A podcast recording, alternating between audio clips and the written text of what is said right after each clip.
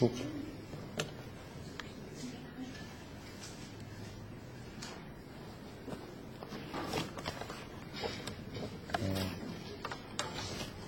ببخشید جلسه قبل تعطیل شد و ظاهرا فایل دو جلسه قبلم میگن آپلود نشده. آره.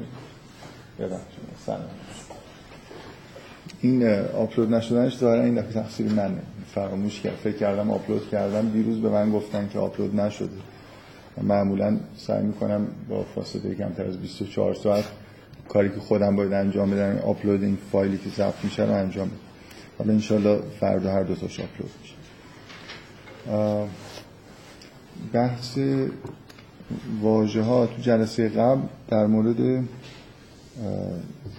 مطابق با همین روندی که توی کتاب ایزوتسو هست که واجه های منفی رو واجه که نزدیک به کفر هستن و توی یه فصلی بررسی کرده بکنم مطابق با همین ترتیبی که اینجا داشت من جلسه قبل در مورد واژه فسق صحبت کردم. زلالت رو اول از جلسه قبل یه مدار شروع کرده بودیم در موردش صحبت کردم و بعدش هم در مورد فسق صحبت کردیم. واژه بعدی که باید در موردش صحبت بکنیم واژه فاجعه واژه فاجعه. اگه در مورد بحث های جلسه قبل کسی سوالی داره من حقیقتش میل ندارم تکرار بکنم.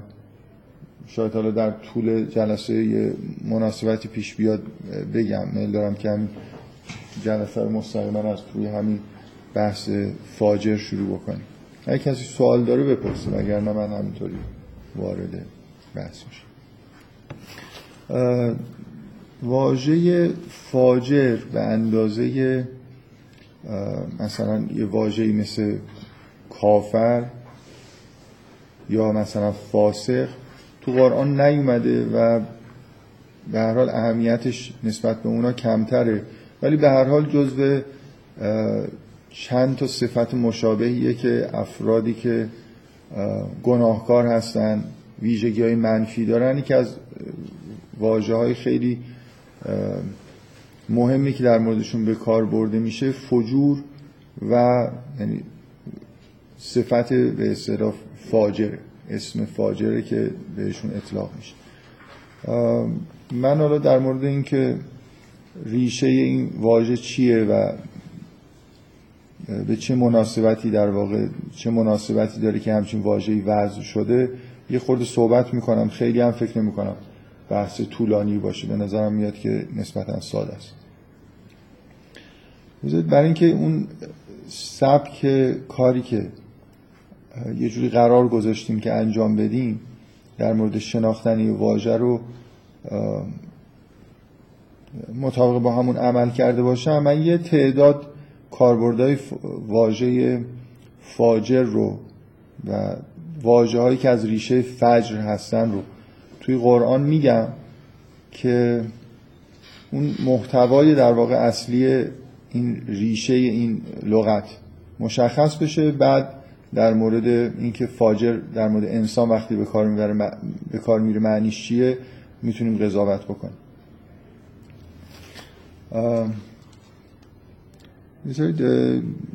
فکر می‌کنم بیشترین تکرار این واژه واژه‌هایی که از ریشه فجر هستن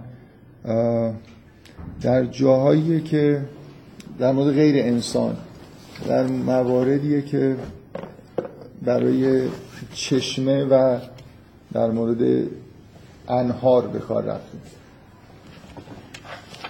من یه چند تا کاربردش رو که این فرمیه رو اینا رو خب خود ایزوتسو در موردشون هیچ مثالی فکر می‌کنم نیاورده. به نظر شاید اومده که مربوط نمیشن ولی اگه یادتون باشه من روی این تاکید کردم قبلا که خیلی از واژه ها برای خاطر اینکه معنیش روشن بشه اتفاقا خوبه که بریم جاهایی رو نگاه بکنیم که توی معنا توی زمینه خیلی ملموسی داره به کار انسان موجود پیچیده ایه طبعا شما وقتی که در مورد انسان واژه یه واژه‌ای رو به کار می‌برید من همونطوری که تو جلسه اول گفتم شاید لازم باشه شما یه مدل انسانشناسی خوبی داشته باشید تا بفهمید که واژه معنیش چیه.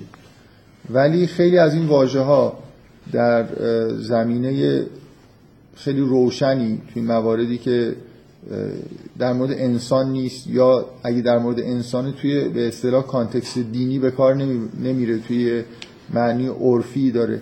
توی قرآن میاد و اینا راهنمایی های خوبیه برای خاطر اینکه بفهمیم که معنی اصلی واژه چیه. مثلا من در مورد شکر فکر می‌کنم همین که یه خورده حالا شاید پیچیده بود همین کارو کردم یا در مورد کف حالا بیاید در مورد لغت فجر اگر نگاه بکنی یه تعداد زیادی آیه هست که در مورد نهر و چشمه این واژه به کار میره و یه مورد خاصی در مورد دریا. همشون به حال آب توشون هست. من بذارید اینا رو بگم. مثلا فرض کنید تو سوره اسراء آیه 90 و قالوا لن نؤمن لك حتی تفجر لنا من الارض ینبوعا. ایمان نمیاریم تا جایی که از زمین یه چشمه ای بجوشن. یا کلت الجنتین آتت اکلها این دو تا باقی هستن که میوه خودشونو میدن ولم تظلم منه شیئا و فجرنا خلالهما نهر. و در بین این درختای این باغ نهری جاری کردیم. یا و فجرنا فیها من العیون. و فجرنا الارض عیونا چشمه هایی در زن. اینا همش موردایی که در مورد نهر و چشمه اومده. یه مورد و ازل بهارو فجرت. هنگامی که دریاها دوچار همین فعل فجر بشن. شما مثلا سرریز بشن. آبشون به اطراف. شما تو تمام اینا اون جنبه مشترکی که می‌بینید اینه که یه آبی از یه جایی داره به خارج خودش مثلا انگار نشت می‌کنه سرریز می‌کنه. چشم ما میگیم مثلا یه چشمه ای از دل سنگ جوشید. حالا این کلمه جوشید رو در, در این معنی به کار می‌بره. می‌فهمی معنیش چیه دیگه. آب از یه جایی به سمت بیرون مثلا فوران بکنه. یه جوری جاری بشه به این سمت حالا در مورد نهر هم همین وضعیت هست دیگه. به حال یه حالا یه مورد دیگه ای که باز ملموس تو کانتکس دینی نیست و توی قرآن به کار میره در مورد فجر به معنای طلوع خورشیده. که مثلا فرض کنید حتی یتبین لکم الخیط الابیض من الخیط الاسود من الفجر. در مورد زمان روزه گرفتن که میگه میگه تا جایی که براتون روشن بشه ریسمان مثلا سفید و ریسمان سیاه من الفجر. اون زمانی که اونقدر نور زیاد شده که شما مثلا سفید و سیاه رو تشخیص می‌دید. یه جوری در حال. یه آیه های این شکلی هم هست. همین آیه معروف ولفجر و لیال اش که در مورد دهه فجره این چیزه. این مثلا خب ظاهرا اشاره به فجر خورشیده دیگه. فجر اون زمانیه که طلوع خورشید نیست. موقعی که نماز صبح میشه توی مواردی که داره زمان نماز صبح میگه این چیز اومده. به اصطلاح واژه فجر اومده. وقتی که نور برای اولین بار انگار توی تاریکی پاشیده میشه. شما کسایی که قدیما زندگی می‌کردن و شبا تلویزیون تا دیر وقت نگاه نمی‌کردن صبح زود پا می‌شدن و رادیو هم نبود که اذان بگه باید خودشون میفهمیدن که کی خورشید کی وقت نماز شده. خب همیشه اینو نگاه می‌کردن دیگه. پدیده ای که اتفاق میفته منم شنیدم. خدا. موضوع از صد سال پیش به این کسی ندیده دیگه. چون رادیو اعظام میگه دیگه لازم نیست ما بریم بیرون چیزی رو نگاه کنیم. میگن اتفاقی که میفته اینه که اول وقتی خورشید داره طلوع می‌کنه یه سفیدی یه نوری به طور ناگهانی مثل اینکه ستونی از نور توی آسمان ظاهر میشه بعد کم کم پخش میشه توی افق سمت مشرق و بعد همین این سفیدی بالا میاد و خورشید طلوع می‌کنه. ولی اولش مثلا به نظر میاد که یه حالت انفجار ناگهانی. کلمه انفجار خوبه دیگه. تو همه اینا یه حالتی وقتی که چشمه مثلا فرض کنید آبش بیرون میاد. یه حالت سرریز کردن و به طور ناگهانی مثلا یه چیزی ظاهر شدن. در مورد قیامت هم ازل بهار و فجرت حس این که این آب مثلا یه جورایی خیلی با ملایمت دریاها دارن تقیان می‌کنن وجود نداره. بیشتر هم اون حس چیزی شبیه سونامی آدم به ذهنش می‌رسه. یه اتفاق ناگهانی که آب مثلا آب دریاها یه جوری انگار سرریز می‌کنه وارد خشکی میشه. این مثالا رو من دارم میگم برای خاطر اینکه یه جوری مست... بی نیاز بشیم از اینکه بریم تحقیق بکنیم که مثلا از لغت شناسی واژه فجر این ریشه معنیش چی بوده؟ معنیش همچین چیزی یعنی شما توی لغت معنی های قدیمی مثلا مفردات و اینا نگاه کنیدم یه همچین چیز می‌بینید. به هر حال این حس یه اتفاق ناگهانی مثل انفجار و سرویس شدن یه چیزی توی تمامی موارد کاربرد وجود داره. حالا اینا, اینا خارج از موضوع انسانه و فقط من این مثال رو زدم برای اینکه بهمون کمک بکنه که اصولا این واژه رو ریشش رو یه جوری بشناسیم. حالا وقتی که ازش مثلا فرض کنید یه اسمی مثل فاجر ساخته میشه یا فجور ساخته میشه یا فجار مثلا اینا صفاتی هستن که در مورد انسان به کار میره اینا رو یه جوری درک بکنیم که معنیشون چیه؟ مثلا فرض کنید توی قرآن من مهمترین مورد استفاده ای که به نظر من روشن می‌کنه که معنیش چیه همین آیه ای که من قبلا هم فکر می‌کنم به جلسه قبل بهش اشاره کردم که تو سوره شمس میگه که در مورد انسان میگه که و نفس و ما سواها فالهمها فجورها و تقواها. نفسی که ما اینو مثلا تصویه کردیم و بهش فجور و تقوا رو الهام کردیم. اهمیت این آیه تو اینه که کلمه فجور رو در مقابل تقوا قرار داده. و ما باید, اینو بفهمیم که در مورد و اگه اینو بفهمیم خب معنی فاجر هم مشخص میشه دیگه. فاجر یه جوری در مقابل متقی تقریبا قرار می‌گیره. چه, چه معنی داره در مورد انسان وقتی کلمه فجور به عنوان یه صفتی برای کارهای انسان به کار میره؟ شما تقوا رو حدودا می‌فهمید. یعنی چی دیگه؟ تقوا مثلا حالا در ترجمهش میگن پروا کردن. ویژگیه که یه آدمی که تقوا داره و با تقوا داره زندگی می‌کنه حالا به لفظ امروزیمون کنترل زیادی روی اعمال خودش داره. یعنی یه جور انسان متقی آدمیه که با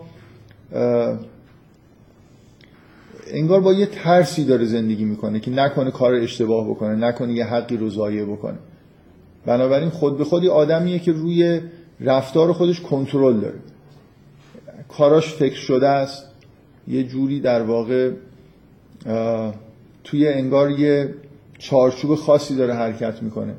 این مفهوم تقوا به طور کلیه دیگه. آدم متقی آدمیه که رفتارهای چیز نداره. رفتارهای مثلا فرض کنید همجور رندوم و بدون کنترل نداره.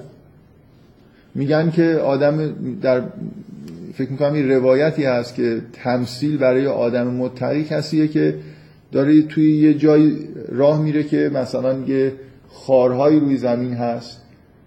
میگن همونطوری که یه نفر که داره این کار می‌کنه مثلا دامن خودش رو بالا می‌کشه و بعد خیلی با احتیاط قدم برمیداره این تمثیلی برای زندگی کردن با تقواست. ترس از لغزش ترس از کار خلاف انجام دادن این یه چیزی ترس از اینکه حق آدم یه حقی رو ضایع بکنه اینا در واقع ویژگیاییه که صفت تقوا رو در واقع در آدم به وجود میاره. یه آدمی که تقوا داره اینطوری زندگی می‌کنه. با کنترل زندگی می‌کنه. کلمه کنترل یه کلمه جدید خارجیه که خوبه. قبلا وجود نداشته الان میشه ازش استفاده کرد. دیگه البته کنترل به معنای ما اینجا چون مهندسی برق و اینا هست به معنای مهندسیش نیست. هرچند اونجا هم بالاخره یه ارتباطی با این حرفی که ما می‌زنیم داره. خب حالا فجور بله؟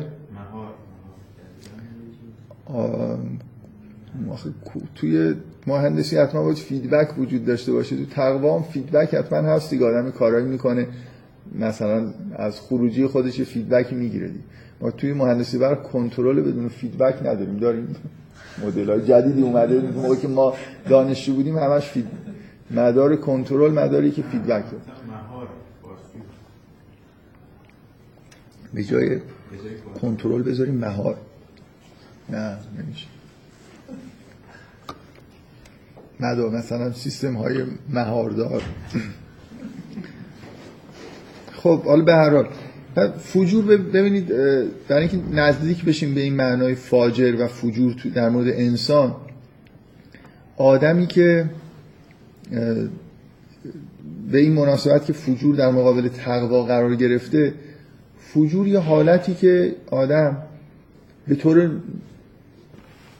مثل اینکه اراده خودشو در مقابل امیال خودش وله دیگه همینطور. جلوی مثلا فرض کنید آدمی که تقواداری میل هایی داره ولی تا این میل ها که مثلا به لذت بردن یا فرار از این میل های درونیش که بهش فشار میاره به قول ایشون مهار داره.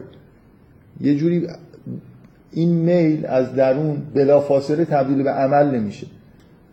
فجور اینجوریه که انگار یه چیزی از درون یه آدم همینطور بدون اینکه کنترل روش باشه به تبدیل به عمل بشه. آدمی که در واقع توی شرایطی که انگار مثلا به حالت افراطی ممکنه یه کاری رو انجام بده بدون اینکه کنترل روش باشه. رفتارهای انفجاری انجام دادن.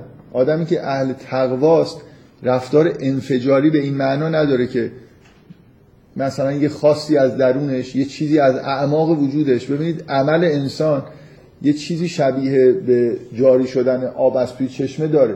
یه در اعماق انگار یه میل هایی به وجود میاد. اینا خلاصه توی کانال هایی تبدیل میشن به عمل. به ظهور می‌رسن. انگار چشمه ویژگیش چیه؟ آب در درون زمین دیده نمیشه. شما وقتی مثلا زمین میشکافید یه چیزی از دل زمین بیرون میاد و ظاهر میشه احتمالا با یه شدت مثلا آب بیرون می‌زنه. این حالت در مورد عمل کردن انسان هم می‌تونه وجود داشته باشه و می‌تونه وجود نداشته باشه. آدمی که امیالش همینطور نجراهایی انگار باز میشه که از اعماق وجودش حالا از میلای ناخداگاهی داره و کنترلی روش نیست یه چیزایی در واقع به سطح عمل برسه و ظاهر بشه. این شباهت خوبیه این تعبیری که من دارم می‌کنم در واقع دارم سعی می‌کنم که اولا اون واژه تو معنای متعارف خودش به کار رفته باشه. باید سعی کنم این رعایت بکنم که رفتار آدم فاجر چه ارتباطی داره مثلا به جوشیدن یه چشمه یا نمی‌دونم سرویس کردن آب. ثانیا یعنی اینکه چجوری در مقابل تقوا میشه قرارش داد.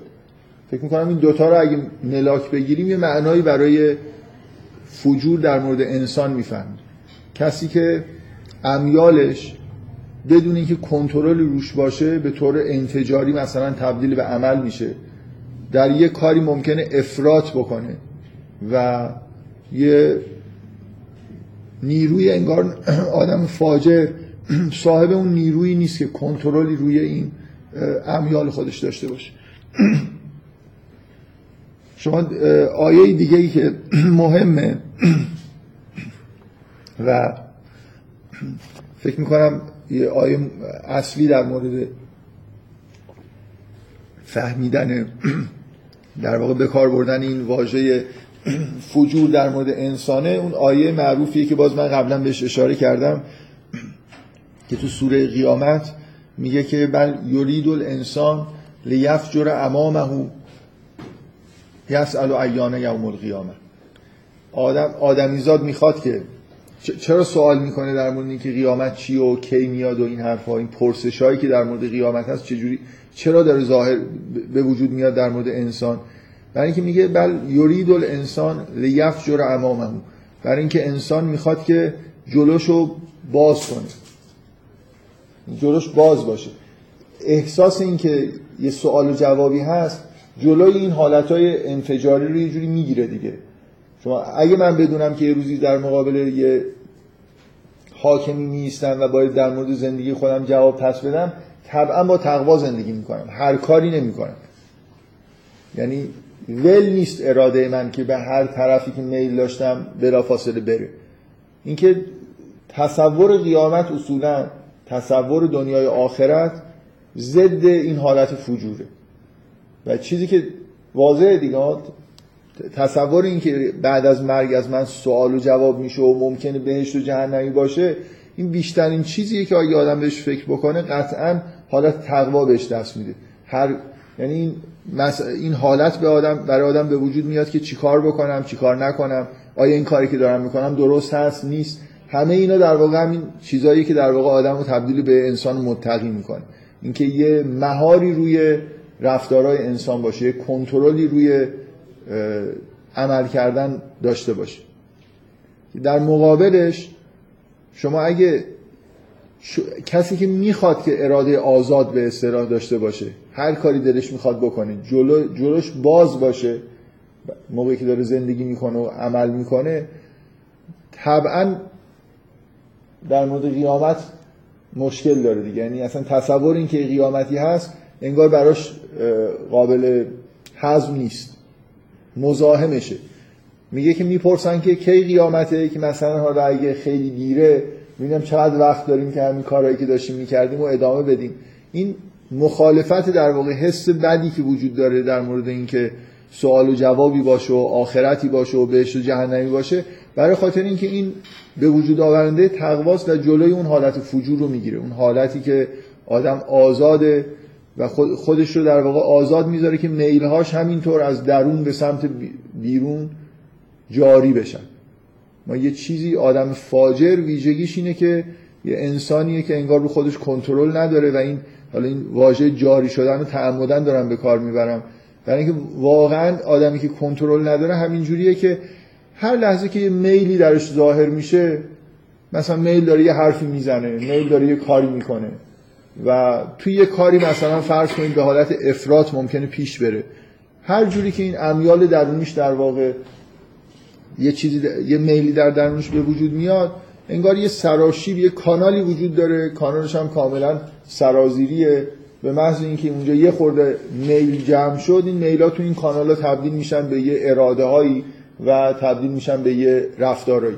من یه بار توی یه جلسه که در مورد تقوا صحبت می‌کردم گفتم که توی فرهنگ عرفانی ما یه نکته جالبی که وجود داره اینه که یه عالم بحثایی وجود داره در مورد مثلا فرض کنید فرق بین طلب و اراده.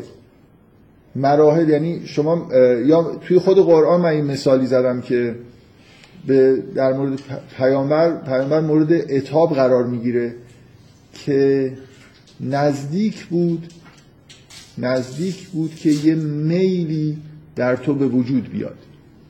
مثلا من انا آیه عربیش یادم نیست. من از این استفاده کردم که خب یه آدمی در حد مثلا تقوای پیامبران اینجوریه که اون مراحل مثلا فرض کنید که یه میلی داره به وجود میاد و اینا خودشون چیزه. مثلا یه جورایی کنترلا و یه مهندسی بگم یه سنسورایی دارن. که مثلا فرض کنید در بد و این که انگار یه میلی داره به وجود میاد اونم اونم یه جوری دیتکت میشه و همونجا, همونجا در به اصطلاح لحظه اول انگار جلوش می‌تونه گرفته بشه. بعد حالا اینکه این تبدیل به میل بشه میل بعدا تبدیل نمی‌دونم به طلب بشه طلب تبدیل به اراده بشه. اینا آدم با تقوا کم کم اینجوری میشه که مراحلی که خلاص منجر میشه به اینکه یه عملی رو انجام بده خیلی براش چیزه. یعنی سنسورهای زیادی گذاشته که یه بار مثلا فرض کنید نهایتا مطمئن باشه که هیچ وقت به یه کار بدی در واقع دست نمی‌زنه. فاجر درست برعکس یعنی هیچ اصلا هیچ سنسوری نداره و همینجوری همه امیالش مستقیما بدون اینکه حالا دیگه طلب و اراده و نمی‌دونم مراحل زیاد براش مطرح نیست. چیزی که میل داره همینجوری بلا فاصله تبدیل میشه. به طور انگار ناگهانی با همون حالتی که انگار یه آبی داره واقعا از اعماق به سطح میاد جاری میشه دیگه. اراد کنترلی رو ارادش نیست. من سعی کردم که یه معنایی برای فجور بگم که با اون آیه قرار گرفتن فجور در مقابل تقوا.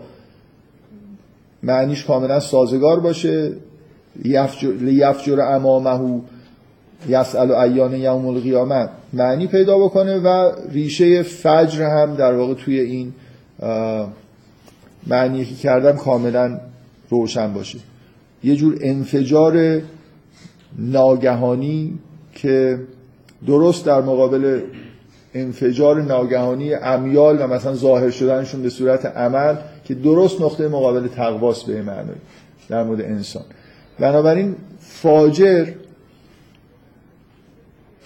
آدمیه که در واقع همچین صفتی داره. آدمیه که کنترل روی اعمال خودش نداشته و طبعا در مقابل انسان متقی قرار می‌گیره و آدمی که همچین ویژگی داره شما انتظار نباید داشته باشید که جز آدمای خوب باشه. یعنی فجار کلا آدمایی هستن که بهشون وعده عذاب داده میشه برای خاطر اینکه اصلا در یه جاهایی فجار در مقابل ابرار قرار می‌گیرن. ابرار کسایی هستن که کارهای خوبن. این توصیفی که من کردم مستقل از اینه که آدم کار خوب بخواد انجام بده یا کار بد بخواد انجام بده.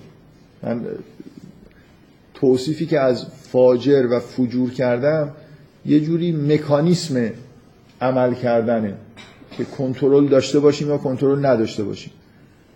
حالا چجوریه که این از نظر محتوا فجار در مقابل ابرار قرار می‌گیرن؟ فکر می‌کنم واضحه دیگه. شما نمی‌تونید آدم خوبی باشید در حالی که کنترلی روی اعمال خودتون نذاشتید.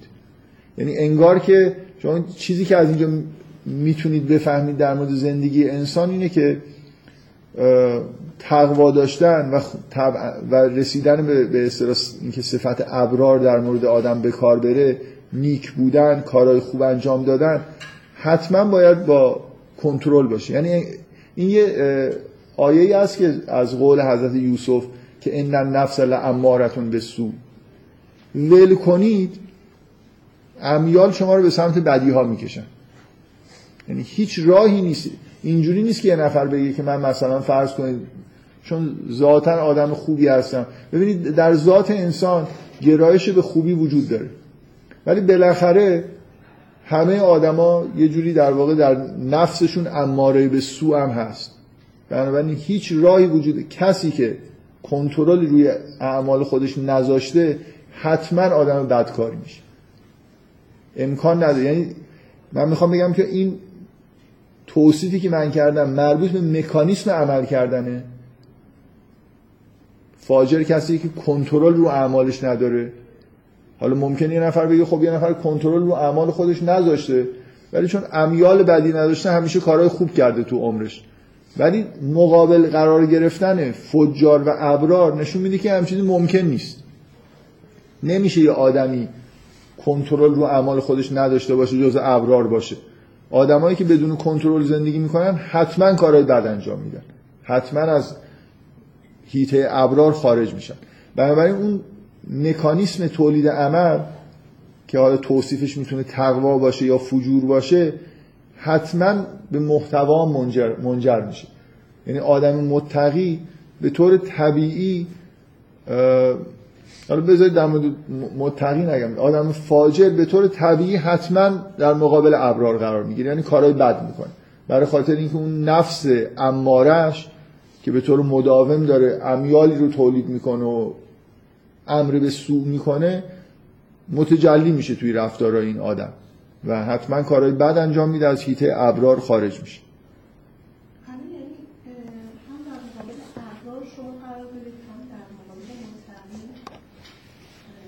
در مورد در مقابل متقی که قرار میدم مثلا یه جوری انگار حالت چیز داره. حالت توصیف مکانیسم عمل کردن داره. آدم متقی آدمی که با کنترل داره رفتارهای خودش انجام میده. آدم فاجر آدمی که بدون کنترل انجام میده. حالا من همین الان قبل از اینکه شما بپرسید آخرین حرف گفتم که اینا به طور طبیعی در مقابل ابرار قرار می‌گیرن. تقوام واقعیتش اینه که توی قرآن محتوا داره. یعنی مثلا فرض کنید یه آدمی اگه این حالت رو داشته باشه که خیلی با کنترل داره زندگی می‌کنه که همیشه رفتارهای بد انجام بده. اینو این توی قرآن به عنوان یعنی متقی توی قرآن کسیه که طبق همون الهام الهی متقیه. یعنی کنترلی انجام میده و کارهای که کارهای خوب انجام بده نه صرف کنترل. بنابراین من کلا چیزی که دارم میگم اینه که بالاخره من توصیفم و با توجه به اون معنی واژه فجر. از مکانیسم عمل شروع کردم ولی بالاخره فاجر و فجور معنای رفتار بد کردنم توش هست. نمی‌دونم چقدر الان روشن بود چیزی که گفتم. همونطوری که معنی تقوا توی قرآن رفتار خوب نشون دادن توش هست. اینطوری نیست که من بگم مثلا فرض کنید تقوا فقط نه تقوا نه فجور هیچ کدومشون صرفا توصیف مکانیسم نیستن. به دلیل باز نوع انسانشناسی که ما تو قرآن داریم. برای خاطر اینکه ما در درونمون یه جوری در واقع راهنما برای اینکه چه کاری خوبه چه کار بد چه کاری بد هست داریم. بنابراین این, این مکانیسما محتوا دارن. وقتی تو قرآن از متقی صحبت میشه یا از فاجر صحبت میشه اولا این تو به دلیل اینکه ما معتقدیم که انسان نفسی داره که امارتون به سوء در مورد همه انسان ها اون نفس وجود داره و این امر به سوء در واقع از درون انسان هست. اگه کنترلی نباشه فاجر حتما کار بد انجام میده و جز ابرار نمی‌تونه باشه. این یه نکته. هم این نکته ها رو روش تاکید می‌کنم. برای خاطر همون حرفی که تو جلسه اول گفتم. فهمیدن واژگانی که قرآن در مورد انسان به کار می‌بره خود به خود اگه بخواید بفهمید عمیق بفهمید و دقیق بشید یه مقدار کم کم مجبور میشید که یه مدلی در مورد انسان بپذیرید. یعنی یه ویژگی رو در مورد انسان بپذیرید که این واژه در مورد آدم وقتی به کار میره معنیدار باشن.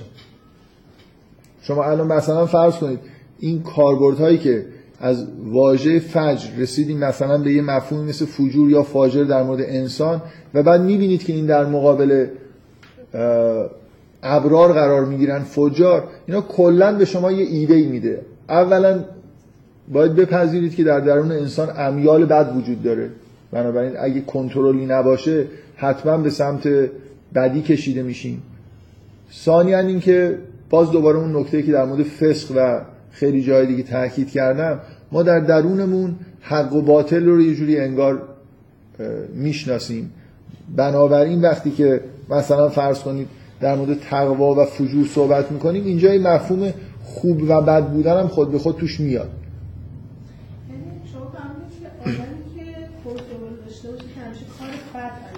گفتم اگه مثلا کسی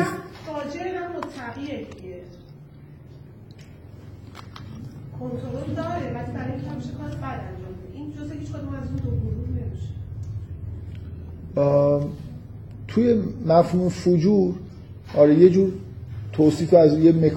آدمای واقعی که فاجر هستن یه جورایی کنترل رو خودشون ندارن اگه یه آدمی مثلا فرض کنید شما یه آدمی رو در نظر بگیرید که توی یه فرقه مذهبی خیلی مثلا پرتی داره زندگی می‌کنه و به معنای اون چیزهایی که تو اون فرقه مذهبی هست آدم با تقوایی هم هست ممکنه شما بگید که این صفت فجور و فاجر بودن براش سازگار نیست. البته این با توجه به اینکه این نکته دومی که من دارم میگم اگه دقت بکنید اینکه ما در درونمون حق و باطل رو می‌شناسیم.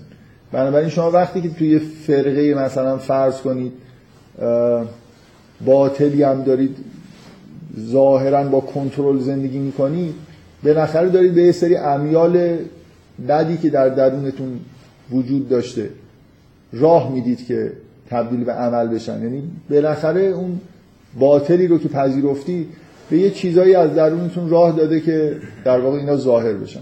حالا توصیفی که من دارم می‌کنم توش مفهوم فجور یه جوری با عدم کنترل نزدیکه. ولی اینکه حالا یه نفر مثلا فرض کنید به یه فرقه باطل به یه عقاید باطلی معتقد شده باشه و بعد توی اون مبنایی که پذیرفته متقی باشه این چی حساب میشه به معنای قرآنی متقی حساب نمیشه یعنی که تقوا توشون مفهوم پیروی کردن از اون نسخه عمل درونی هست.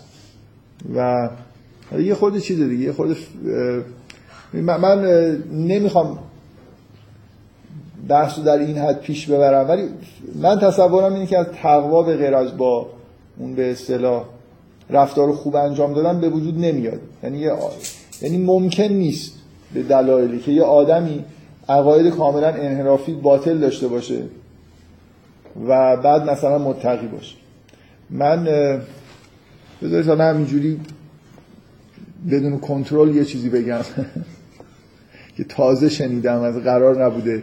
کنترل یعنی اینکه من اگه حرفایی که می‌زنم از قبل با خودم قرار گذاشته باشم نزدیکتر به تقواست. فکر شده تره. حالا شما سوالی کردید بذارید من همینجور فل بداهه یه چیزی بگم. یه نفر بذار بگم یادم نمیاد کجا شنیدم که یه فرقه ای الان یادم اومد که از کی شنیدم. خب مطمئنه. یه, فرقه ای وجود داره یه فرقه ای توی مسیحیت که اخیرا مثلا این جنجالای روش شده. یکی از این آمریکا که می‌دونید دیگه هر روستایی برای خودش یه کلیسای هر روستایی یه کلیس یه فرقه برای خودشون دارن. کلیساهای متعددی هست. همشون با هم دیگه به هر حال یه یه حالت چون به اصطلاح آزادی مذهب و اینا بوده. فرقه های خیلی زیادی توی آمریکا به وجود اومده. شاید بیشتر از هر جای دنیا. رقا... رقابت بین آمریکا و هندوستان احتمالا نظر تعداد اگه اینا رو مذهب حساب بکنید این فرقه ها رو توی سینما با هم دیگه رقابت دارن و توی فرقه درست کردن. یه فرقه اخیرا بر علیهش یه چیزایی دعاوی مطرح شده که اینا جزو قوانین فرقهشون به اصطلاح چایلد ابیوزه یعنی مثلا یه جوری اینا متعهدن که به بچه ها تجاوز کنن. حالا به دلایل چیزی که خودشون می‌دونن. ماجرا خب الان مثلا چیز شده تو دنیا شاید ده سال پیش یادم نیست کی دقیقا مطرح شده که هم یعنی بعضی از اون بچه هایی که بهشون تجاوز شده در کودکی اومدن و شواهدی آوردن کاری همچین کاری اینا می‌کنن. به دلایل احمقانه که خودشون فکر می‌کنن. شما تصور می‌کنید که آدمی که ببین اولا خود این فرقه در اثر فجور به وجود اومده. یه همچین رفتار شنی رو به عنوان مثلا یه عقیده به وجود اون آدمی که اول به وجود آورده آدم به معنای واقعی کلمه فاجری بوده که یه همچین میلی داشته و بعد حالا اینو تبدیلش کرده به یه حکم با یه توجیهات احمقانه. فکر نکنید یه آدمی می‌تونه تو این فرق زندگی بکنه و یه همچین کار شنی بکنه و به یه معنای متقی باشه. یعنی اون حالت فجور توی این رفتارهای باطل هست. بنابراین ممکنه طرف مثلا یه جوری داره سعی می‌کنه واقعا گول خورده ولی بالاخره وقتی که عمل باطل رو داره انجام میده حالتی که بهش دست میدم حالت فجور هست. یعنی یه لذت کنترل نشده انگار داره می‌بره. یه خورده بحث بکنم زیادی از چیز داره خارج میشه برای اینکه حالا یعنی سوال خوبیه ولی یه خورده احتیاج به توضیحات بیشتر ممکنه. بیشتر در واقع ربط پیدا می‌کنه به اینکه ما چقدر به این معتقد باشیم که ما در درونمون یه نسخه عمل حق و باطل داریم. بفرمایید. همین که میگید نسخه داریم مثلا توی هند اگه حیونا رو بکشید خیلی چیز بدی به حساب درسته؟ اینجا می‌کشن مشکلی هم خیلی چیزش فرهنگی نیستش. مثلا شما احساس می‌کنید چیزی خوبه یا بده. بالاخره آدم ها حس هم دارن که داره رو دردش میاد این حیوانه ولی خب میگن یا توجیهش می‌کنم میگن گوشت احتیاج داریم. میگن یه مسائل خیلی خاصه. این دقیقا نسخه یا که خیلی کارها قدیما می‌کردن الان ما بعد میبینیمشون. سوال جلسه قبلم توی کلاس مطرح شده و من من گفتم که من گفتم که اینجا توی این کلاس قصدم این نیست که مثلا فرض کنید اگه حرف از این می‌زنیم که من قصدم اثبات انسانشناسی قرآن نیست توصیفشه. یعنی شما چیزی که دارید می‌پرسید اینه که خب ممکنه این مدل انسانشناسی که تو قرآن هست درست نباشه. نه نه خب ممکنه. نه من دارم میگم ببخشید. من دارم میگم ممکنه نسخه انسان مدل انسانشناسی قرآن درست نباشه. حالا ما ما داریم بد می‌فهمیم. من دارم بد می‌فهمم. مدلی که میگم انسان شناسی قرآن اون که حتما من یه خود بد می‌فهمم. که شکی توش نیست. همین که حالا اصلا یه نفر ممکنه بگه خب همیشه این فرضم هست که شاید کلا درست نیست. خب من بیشتر چیزم دیگه می‌خوام وقت صرف این بکنم که این مدل رو توصیف بکنم. ممکنه یعنی بیشتر به این سوالا دوست دارم جواب بدم که آیا از این مثلا واژه فجور یه همچین مفهومی در مورد انسان در میاد یا در نمیاد؟ به اون ربط داره مثلا به این چیزی که من دارم میگم یا نه؟ تا اینکه حالا مثلا در مورد این بحث بکنیم که آیا این ایده درسته که ما در درونمون یه نسخه مثلا عمل خوب و بد تشخیص حق و باطل داریم یا نداریم؟ آره مثلا اینکه چقدر قطع قطعا احساسات ما وقتی که داریم یه کاری رو انجام میدیم احساس کنیم کار خوبیه یا کار بدیه یه مقدار زیادی می‌تونه به تلقینایی که توی یه فرهنگی ما شده ارتباط داشته باشه. فرهنگا می‌تونن فرهنگای شیطانی باشن الهی باشن. حالا برای چیزایی از هر دو تا عنصر توش وجود داشته باشه. دقیقا یه آدم می‌تونه توی یه با یه عقاید باطلی مرتکب قتل هزاران نفر بشه و فکر کنه داره مثلا ثواب می‌کنه. و واقعیتش این باشه که داره مثلا حق حق و زیر پا می‌ذاره. برای اینکه ما احساساتمون تحت تاثیر فرهنگ هست این بدیهیه. سوال اینه که آیا چیزی غیر از فرهنگ هم وجود داره یا یعنی آیا ما در درونمون یه نسخه ای داریم؟ ممکنه صدای اون در واقع اون ندای درونی که در مورد حق و باطل و کار خوب و بد وجود داره نسبت به ندایی که از بیرون به گوش ما می‌رسه و تربیت میشیم ضعیفتر باشه. یعنی بسته به اینکه در بعضی از آدما ممکنه خیلی قوی باشه. آدمایی که گناه نکردن تقوا داشتن. ممکن اون صدا رو با وضوح بیشتری بشنون و در مورد اکثریت قریب به اتفاق آدما اون ندا در مقابل ندای فرهنگ یه جوری گم میشه. در چیزی که شما دارید میگید شواهدی میارید که فرهنگ خیلی اثرگذاره توی اینکه ما چی رو بد بدونیم چی رو خوب بدونیم. من اینو میپذیرم واضحه. ولی البته می‌خوام قرآنیش بکنم. پس باید مثلا بگم توی قرآن مثلا توی شریعت موسی اگه اومده که مثلا یه کسی میمیره خانمش رو باید داداشش بگیره.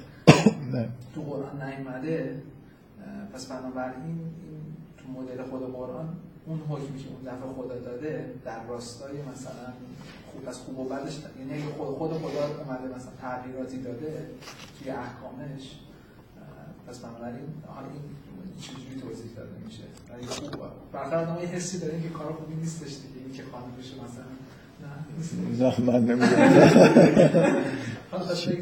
نه خب به هر حال چیز دیگه شما شما توجیه این که چرا احکام مثلا فرض کنید اسلامی با احکام یهودیت فرق داره اینه که انسان زمان موسی از نظر تکامل و مخصوصا جامعه بشری از نظر شیوه زندگی و تکامل با هم دیگه تفاوت داشتن دیگه. بنابراین خوب و بد یه مقدار نسبیه دیگه. من صورت مسئله ها عوض میشن شما ممکنه مثلا فرض کنید توی یه قبیله کوچیکی که توی صحرا داره زندگی می‌کنه این خیلی قانون خوبی به نظر برسه که اگه یه مردی مرد مثلا زنش بی سرپرست نمونه کی بهترین کسی که این کار رو مثلا بهش اجبار بکنیم مثلا بگیم برادرش.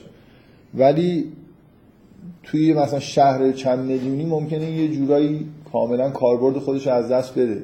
ضرورتی. بنابراین صورت مسئله عوض میشن احکام عوض میشن. یه خورده با اینکه مثلا فرض کنید اون چیزی که ما در درونمون هست دیگه با این جزئیات که نیست. حداقل اگرم بگید با این جزئیات هست فقط یه آدم مثل پیامبران ممکنه این جزئیات هم در درونشون چیز بشه. این نداهای در این حد ظریف رو هم بشنون. ولی اینکه مثلا نباید آدم بکشیم اون اصول ده فرمان رو در نظر بگیریم.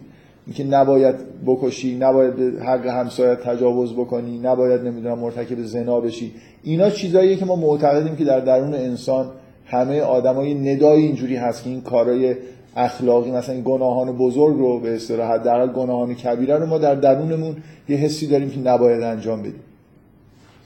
مثلا حابی وقتی به دست قابیل کشته شد بالاخره اینکه این اینجوری نیست که انسان نفهم مثلا قابیل اصلا هیچ حسی نداشته باشه که کار بدی انجام داده. یعنی آدمیزاد اینجوریه که مثلا خب می‌فهمه که این نباید برادرش رو میکشت. خیلی واضحه که در درون ما یه همچین حسی ممکنه حتی شما بگید که این حس توی آدمی ضعیفه ولی وقتی می‌کشه خون برادرش مثلا جاری میشه یا نمی‌دونم جسدش رو زمین میفته عواقبی که بعد اون نداه چیز میشه دیگه در درونش در واقع قوی میشه که نباید یا آدمی رو میکشتی به هر یه حس این شکلی هست دیگه آد... یا آدمایی هستن که اون ندا در درونشون اونقدر زنده و قویه که مرتکب کار بد نمیشن یه عده خود ضعیفتر اگه مرتکب کار بد بشن متوجه میشن که کار بدش کردن و بعضی هم کلا در درونشون میمیره. و اون آیه‌ای که تو سوره شمس هم هست همینو داره میگه. و نفس و ما سواها فالهمها فجورها و تقواها قد افلح من زکاها و قد خواب من دستاها. اون کسی که اینو دفن کرد مثل اینکه ما در درونمون یه شی نورانی داریم که یه جوری به ما رو هدایت می‌کنه به سمت تقوا که کارهای خوب انجام بدیم کارهای بد انجام ندیم و آدمی که اینو دفن بکنه دستاها مثلا زیر زمین. انسان خود این آیه داره میگه که ما امکان این که اینو دفن, دفن بکنیم داریم. امکان اینه که اینو پاکیزه نگه داریم.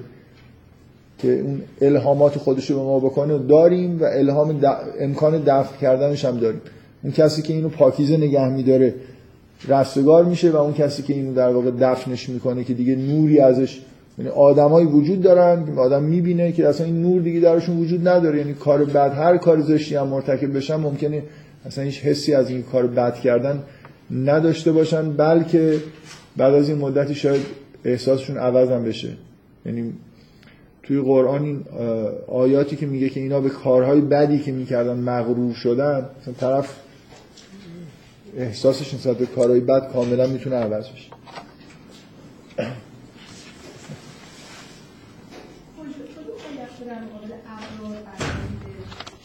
بله.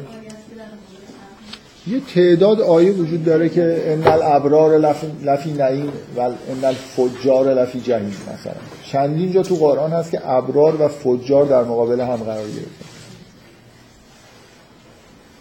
خب چطور شما خوب هست؟ امروز اینجا آدم های کمیاب دیده میشه. خب فکر کنم به اندازه کافی صحبت کردیم دیگه. باز من دو تا نکته در مورد انسان اینجا لازم شد یادآوری بکنم. امیدوارم این لزومش رو اینکه من بدون اینکه لازم باشه این حرفا رو نمی‌زنم. یعنی فقط در این نیست اون حرفی که جلسه اول زدم و هی روش در واقع برگردم. اینکه لازمه که ما تصوری از انسان داشته باشیم تا اصلا این واژه ها معنی دار بشن.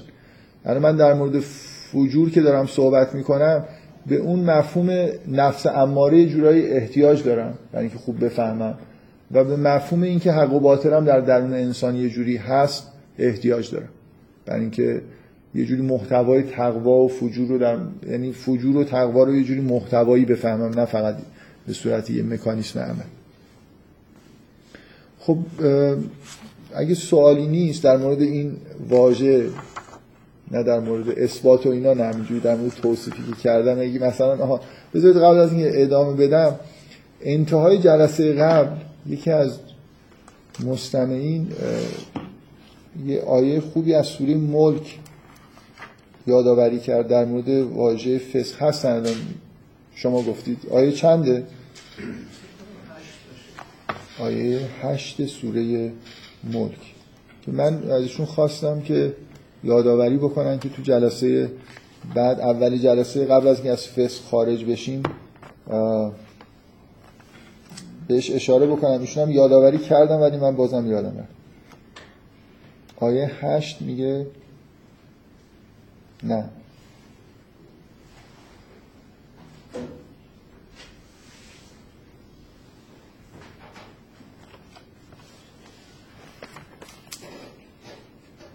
بگید آیه رو. اگه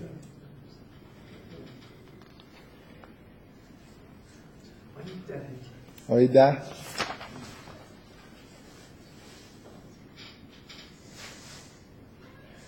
بخونید آیه رو.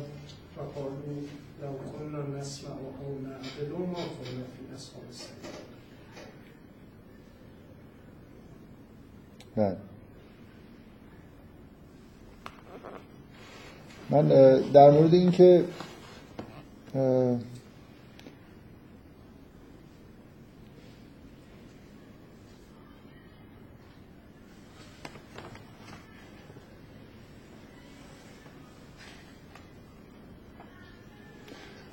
من الان یادم که آخر اون جلسه که گفتید خیلی به نظرم مناسبت داشت الان یادم نیست که چرا اینقدر به نظرم مناسبت داشت. آره شما یادتونه بگید شما بحثتون در واقع اون اه، پیمان درونی بود که بله. انسان ها بستن و اینا اینجا داره میگه که ما میشنیدیم حرف پیامبر رو یا اینکه فکر می‌کردیم تعقل می‌کردیم الان از اصحاب سریر نبودیم نه.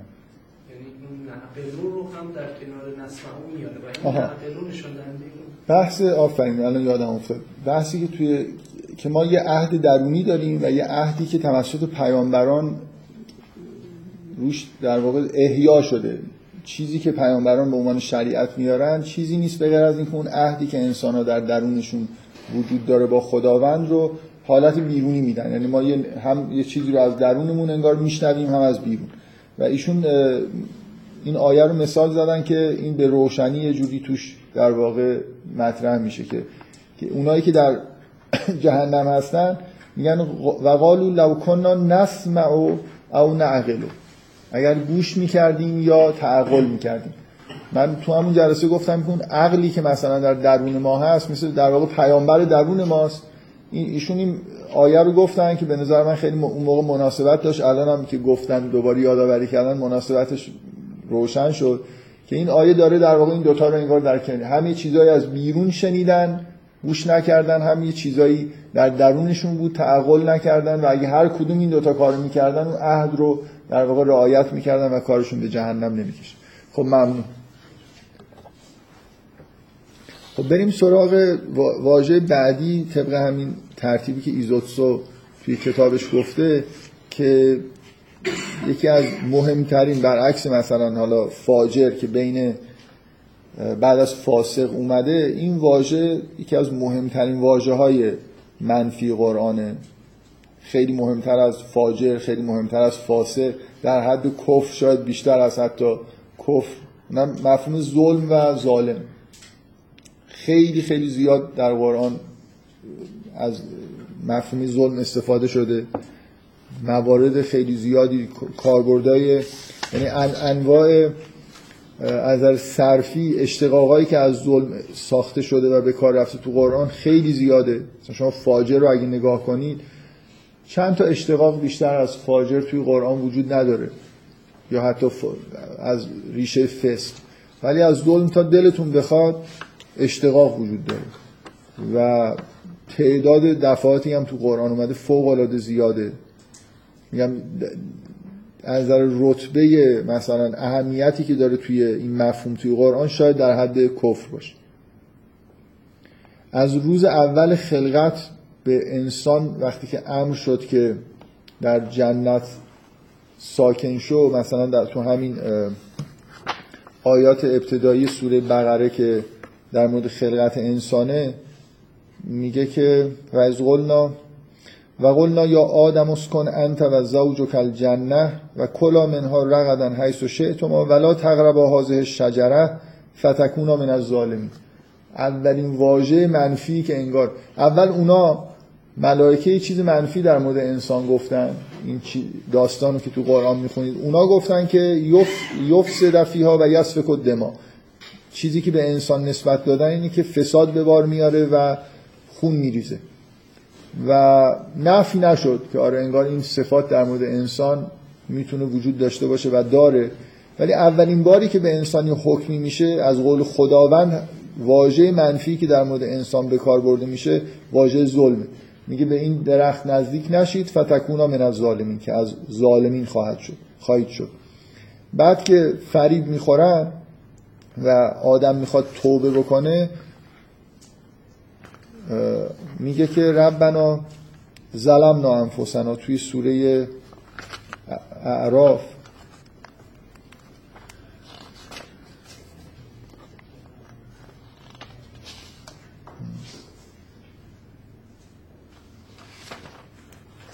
قال ربنا ظلمنا انفسنا و لم تغفر لنا و ترحمنا لنکونن من الخاسرین. خود آدم اعتراف کرد به اینکه با این کاری که انجام داده ظلم انفسنا به خودمون ظلم کردیم و لم تغفر لنا و ترحمنا لنکونن من اگر ما رو نبخشی از خاسرین خواهیم شد.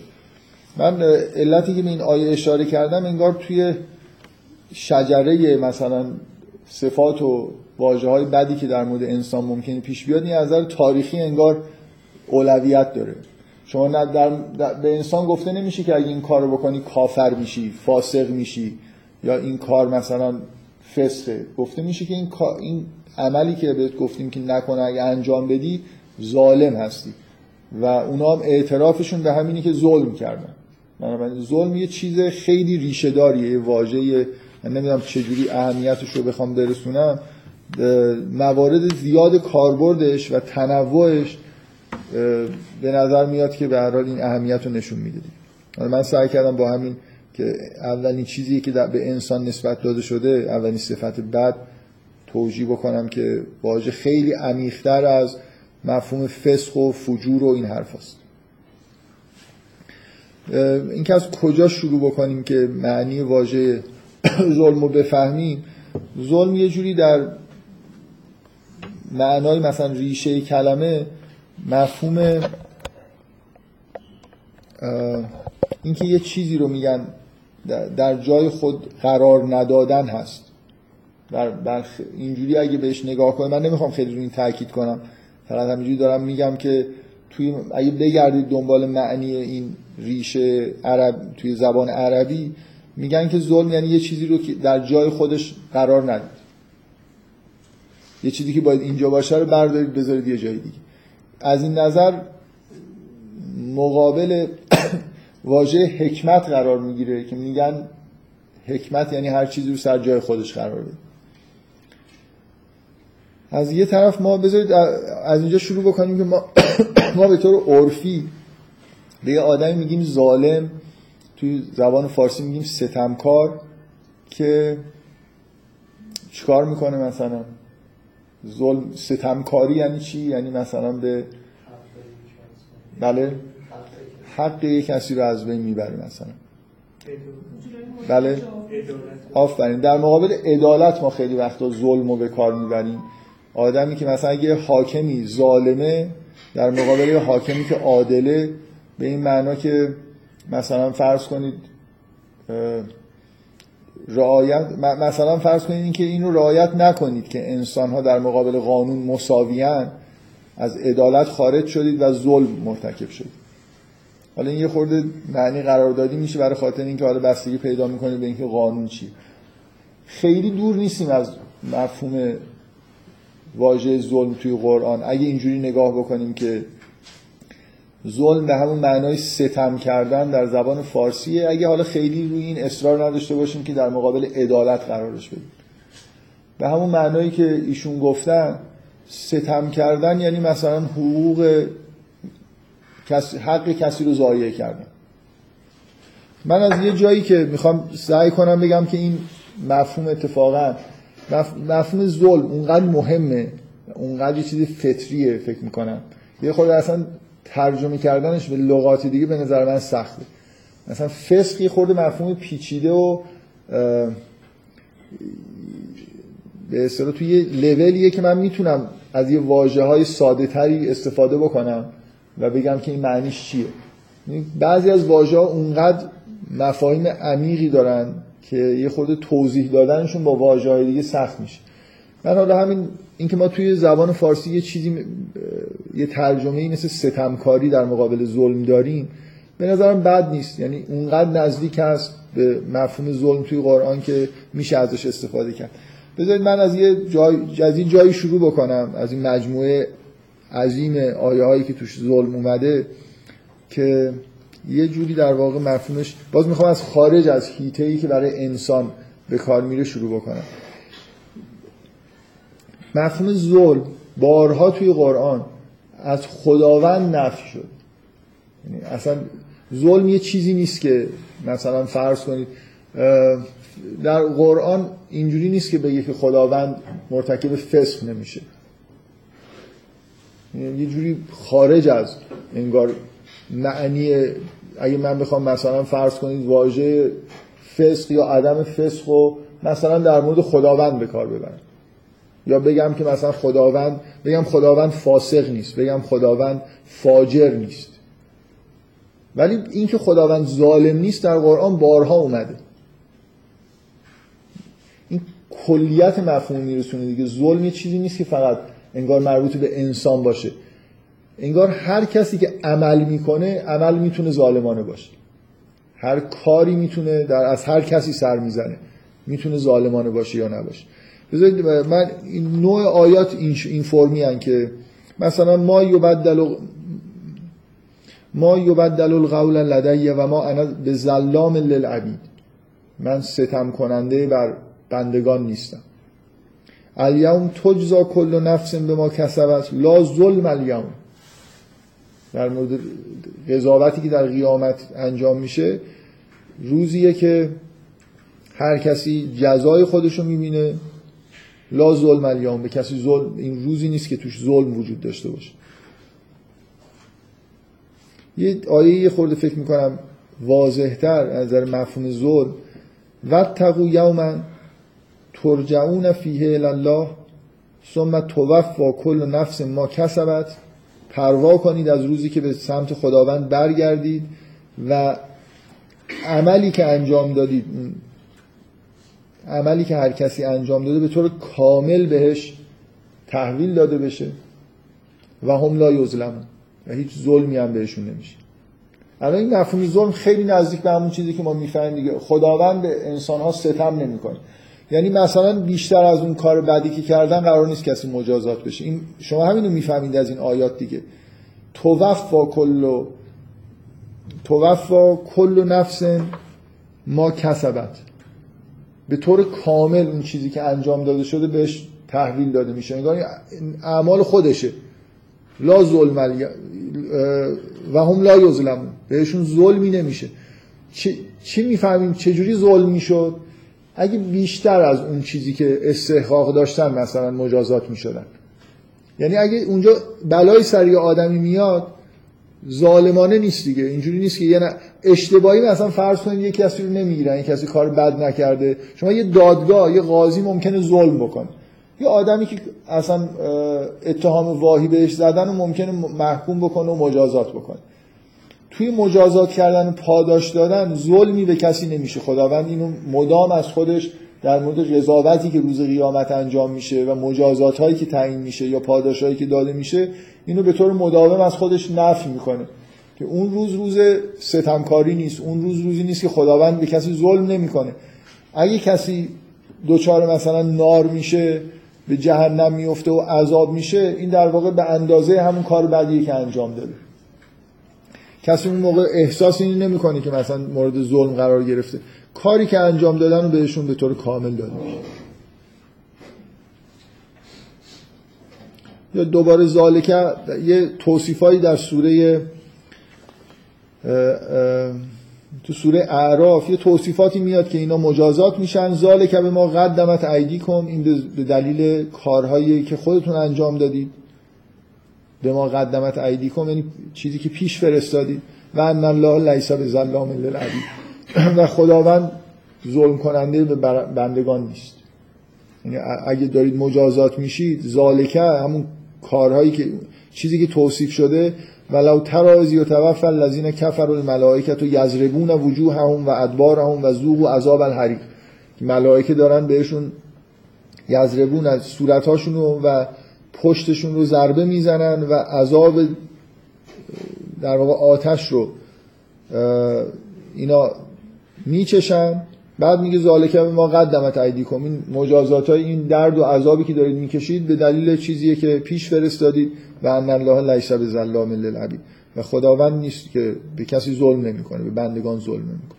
بنابراین ظلم مفهوم کلیه که هر جایی که خارج از عدالت خارج از حق من بیشتر متمایلم به اینکه از همین الان این جا بیفته که هر چیزی که خارج از ضایع کردن حقوق کسی باشه.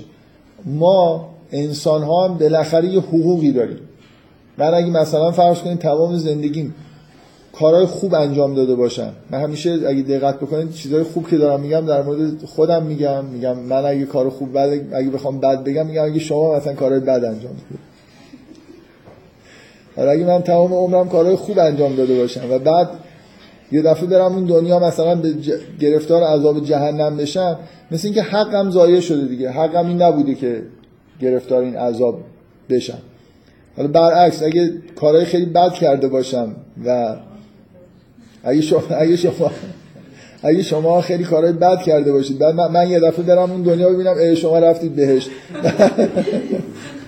بعد ممکنه که مثلا بگم که آه حق من ضایع شد. خلاف حق قضاوت انجام شد. این حقش نبود مثلا بره.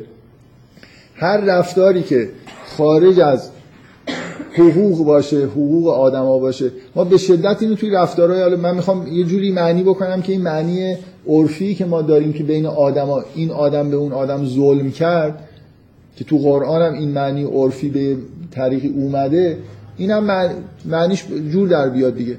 یه کسی حق یه نفری رو ضایع می‌کنه. میگیم که بهش ستم کرده مثلا. این رفت عمل نکردن به عدالت هم ضایع کردن حق دیگه. بالاخره یه جایی مثلا فرض کنید من باید یه مالی رو یه جوری تقسیم بکنم به مساوی به یکی بیشتر بدم به یکی کمتر بدم.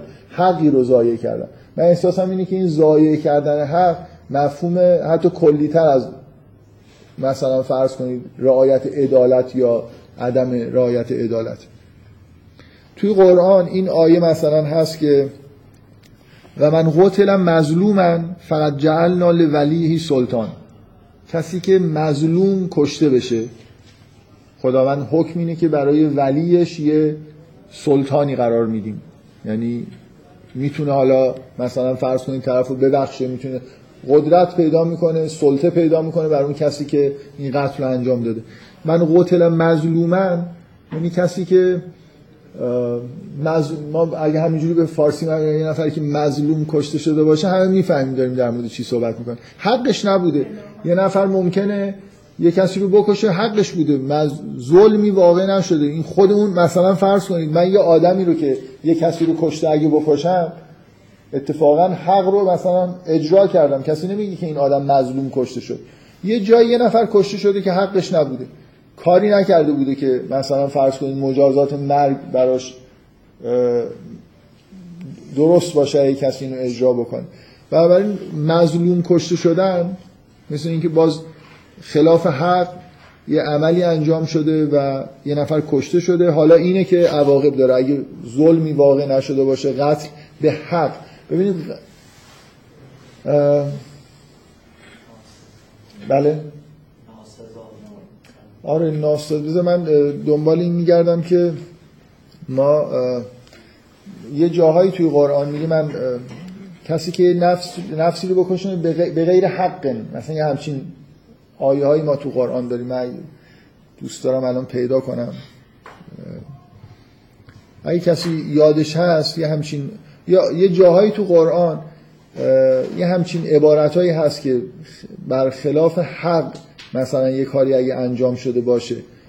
که این این دقیقا در مقابل اونه دیگه که من می‌خوام سعی کنم بگم که این همیشه توی مفهوم ظلم یه جوری رعایت نکردن حقوق هست. تو حالت سادهش که ما به کار می‌بریم میگیم یه آدمی ستم یه حاکمی مثلا ستمکاره مثلا حقوق بشر رو رعایت نمی‌کنه. نه اعلامی حقوق بشر رو. حقوق بشر به معنای واقعیش برای بشر یه حقی داره برای زندگی برای اینکه مثلا فرض کنید یه از یه امکاناتی بهره بگیره. بنابراین توی توی به این مفهوم ظلم رعایت نکردن حق همچنان هست. یعنی چه وقتی در مورد خداوند به کار می‌بریم خداوند حق هر کسی رو بهش میده مثلا تمام جهان که خداوند خلق کرده بر مبنای حق داره پیش میره و همه به حق خودشون می‌رسن. و اینطوری نیست که به کسی ظلم بشه. این دقیقا در مقابل در واقع مطابق حق بودن پیدا نکرده چیزی.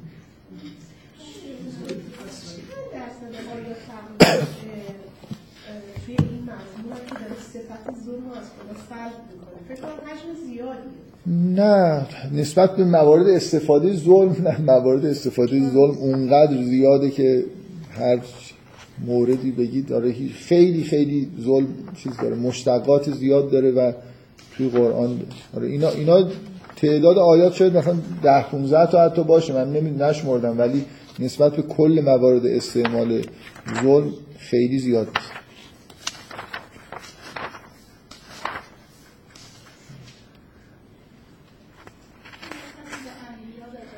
بله؟ خب؟ کجاست؟ آه بخونید شما بی زحمت. من دنبال همین میگردم. آره حالا می‌خوام آیه رو بخونم.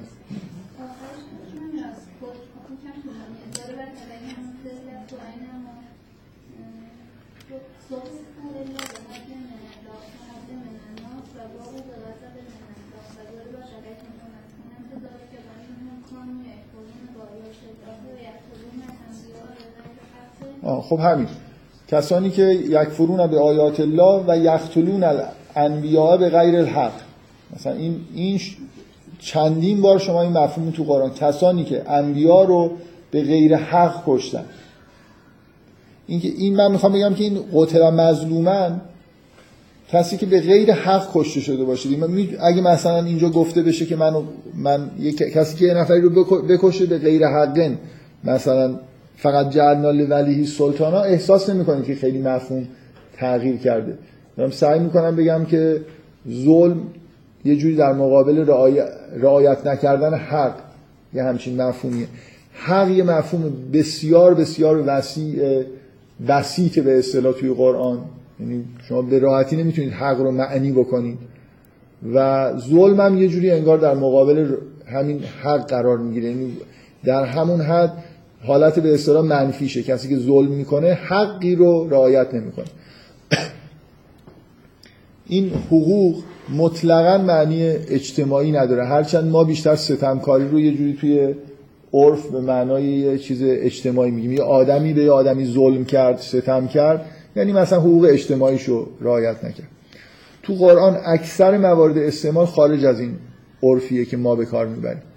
اکثریت موارد استعمال ظلم توی قرآن ظلم به نفسه. مثل همین که میگه که ربنا ظلمنا انفسنا. اکثر جاهایی که واژه ظلم میاد فعل مثلا ظلم اومده مفعولش نفس. کسی که به خودش ظلم کرده. این بیشترین اتفاقیه که میفته. یعنی توی مفهوم ظلم توی قرآن که نگاه می‌کنید بیشترین چیزی که انگار واقع میشه اینه که آدما به خودشون ستم می‌کنن نه به دیگران. هر کسی که هر گناهی مرتکب میشه در واقع به خودش داره ستم می‌کنه. ما یه, ما یه حقی انگار داریم. این که مثلا فرض کنید بذارید من یه آیه بخونم که به نظر من جالبه. می‌خوام برگردم در مورد همین صحبت بکنم که ظلمنا انفسنا اصلا یعنی چی؟ آیه سوره نسا آیه 110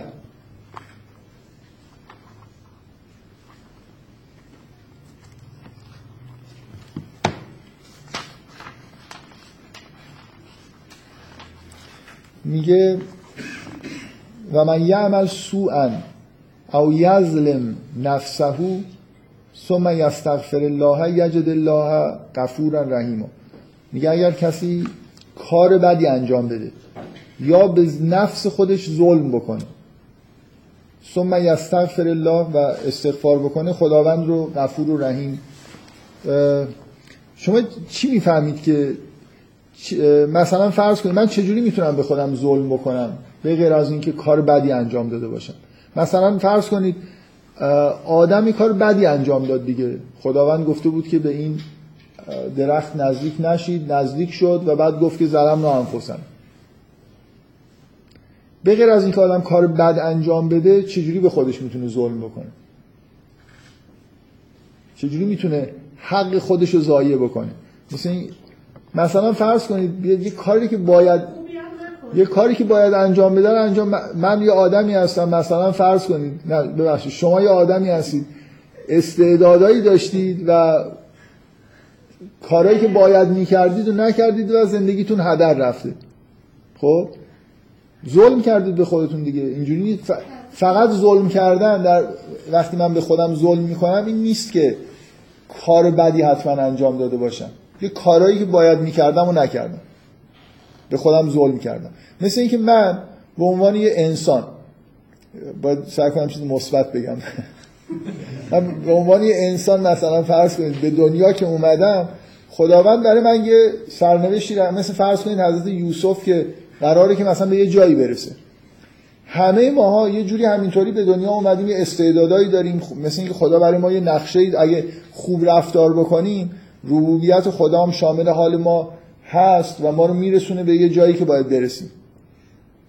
استعدادایی داریم این استعدادا شکوفا میشه. فضیلت هایی داریم که این فضیلت ها متحقق میشن. می‌تونیم مثلا فرض کنیم که استعداد اینی داره که شاعر بشه شاعر بزرگی بشه. یکی استعداد اینی داره که ریاضیدان بزرگی بشه. هر کسی که خلاف اون رفتارهایی که باید انجام بده تا به بهترین به قله اون سعادتی که می‌تونه برسه در دنیا و آخرت خلاف اون رفتار بکنه به خودش ظلم کرده دیگه. حق خودش رو ضایع کرده. شما واقعا این احساس به آدم دست میده. یه آدم مثلا گاهی یه آدم خیلی با استعدادی رو ممکنه ببینید که زندگی خودش رو تلف کرده. مثلا رفته همش بازی کرد و سرگرم شده و اینا و حالا به سنین پیری خودش رسیده. هیچی هم اون استعداداش شکوفا نشده. کاملا این احساس که اینجا ظلمی واقع شده. همین کار اگه یه نفر با این کرده باشه شما یه آدمی رو که خیلی استعداد داره بگیرید بندازید توی زندان یا بکشیدش نذارید به اون جایی که باید برسه برسه. آدم هر آدمی حقی داره بر گردن خودش که استعدادهای خودش رو شکوفا بکنه به بهترین چیز ممکنی که می‌تونه تو زندگی برسه برسه. آدم داشت خوش و خورم به بهترین وجه ممکن توی بهشت زندگی می‌کرد و بعد یه کاری کرد که به خودش ستم کرد. از اون مثل اینکه در یه وضعی حتی ببینید شما ممکنه بگید که یه آدمی کارایی انجام داده که هنوزم شانس اینو داره که به قله ای که باید می‌رسیده برسه. ولی راهش سخت شده. باز می‌تونم بگم به خودش ستم کرده دیگه. یه راه میانباری وجود داشت. اونو نرفت حالا مجبوره که از یه راه دورتری بره. یه حقی رو انگار از خودش باز ضایع کرده. حتی رسیدن به اون قله هم ممکنه کافی نباشه. اینکه از چه راهی میرید چه مقدار مثلا خودتون به زحمت میندازید راه های ساده تر رو انتخاب نمی کنید راه مشکل تر رو انرژی بیشتری صرف می‌کنید. همه اینا در واقع وضعیتی که آدم به خودش داره. چه برسه به اینکه یه آدمی مرتکب گناه بشه کار بد انجام بده اینا هم قطعا ستمکاری به خود هست. ولی ستم ممکنه از نوع انجام ندادن کارم باشه. هر راهی که شما منحرف بشید از اون مسیر اصلی که تو زندگیتون باید برید به نوعی در واقع ظلم. که واضحه که مهمترین ظلمی که انسان به خودش می‌کنه اینی که مرتکب گناه بشه. آدمی که طوری زندگی کرده که عاقبتش به جای بهش جهنم میشه خب معلومه به خودش ظلم. دیگه چه ظلمی بالاتر از این؟ شما اصلا نمی‌تونید به یه آدمی غیر از خودتون اینقدر ظلم بکنید که می‌تونید به خودتون بکنید. هیچ آدمی دستش اینقدر به دیگران نمی‌رسه که حق کسی رو ضایع بکنه. یه آیاتی تو یه آیاتی تو قرآن هست که تضمین می‌کنه که میگه اگه شما درست رفتار بکنید هیچکی نمی‌تونه کاری باشه میگه کسی نمی‌تونه شما رو گمراه بکنه اگر وقتی هدایت شدی. و اگه من اگه آدمی باشم هدایت شدم و دارم مطابق با همون هدایتی که بهم رسیده زندگی می‌کنم کی می‌خواد یه بلایی سر من بیاره؟ چیکار دنیای منو ممکنه ازم بتونن بگیرن. آخرت هم کسی نمی‌تونه از من بگیره. کسی که نمی‌تونه منو وادار بکنه که مثلا کار بدی. من فرض کنید ایمان آوردم دارم مطابق آخرش اینه که یه نفر بیاد منو شکنجه کنه بکشه مثلا. باز یه چیزی به آخرت هم اضافه اضافه کرده. یعنی اگه یه خورده دنیا آخرت کنار هم دیگه نگاه کنی واقعا کسی نمی‌تونه خیلی بلایی سر کسی دیگه بیاره. فقط چیزی که خیلی پیش میاد اینه که آدم سر خودش بلایی میاره. بالاترین بلایی هم که ممکنه سر خودمون بیاریم اینه که ما, ما حقمون اینه که بریم بهشت. هر کسی حقش اینه. آفریده شده که بره بهشت. و می‌تونه در واقع کاری بکنه که کارش به جهنم بکشه. و این بزرگترین ظلمی که در دنیا انسان می‌تونه بکنه اینه که کاری بکنه که خودش و البته ظلم به دیگران این که شما اگه ببین گفتم شما. شما اگه یه نفر رو گمراه کنید مقدمات گمراهی یه نفر رو فراهم بکنید بهش ظلم کردید دیگه. اگه خیلی بیشتر از این که اگه یه نفری بیاد به کسی مثلا فرض کنید اموالش رو بگیره یا نمی‌دونم مثلا دوچار رنج دنیوی بکندش تا اینکه گمراهش بکنه. گمراه کردن دیگران یعنی فراهم کرد گمراه کردن که نمیشه من بگم که یه نفر رو گمراه کردم. فرا... شرایط گمراهی یه نفر رو ممکنه من فراهم بکنم و این ظلم بزرگیه برای خاطر اینکه به آخرتش در واقع یه جوری دارم آسیب می‌زنم. باز بذارید من یه آیاتی که به نظر من تو سوره انبیا یه استفاده از واژه ظلم شده که به نظر من خوبه که یه یادآوری بکنم جالبه. آیه 59 آیه جالبیه که بعد از اینکه حضرت ابراهیم رفته و بتها رو شکسته 59 سوره انبیا. میگه اون مشرکین اومدن میگن قالو من فعل هذا به آلهتنا انه لمن الظالمین. میگن که کی این کار رو با بت‌های ما کرده؟ به راستی که این یه موردیه که قراره که در واقع اونا دارن میگن که ظلمی انجام شده ولی ما می‌دونیم اینجوری نیست. استفاده کردن از واژه ظلم دارن به از ابراهیم که این کارو کرده میگن ظالم.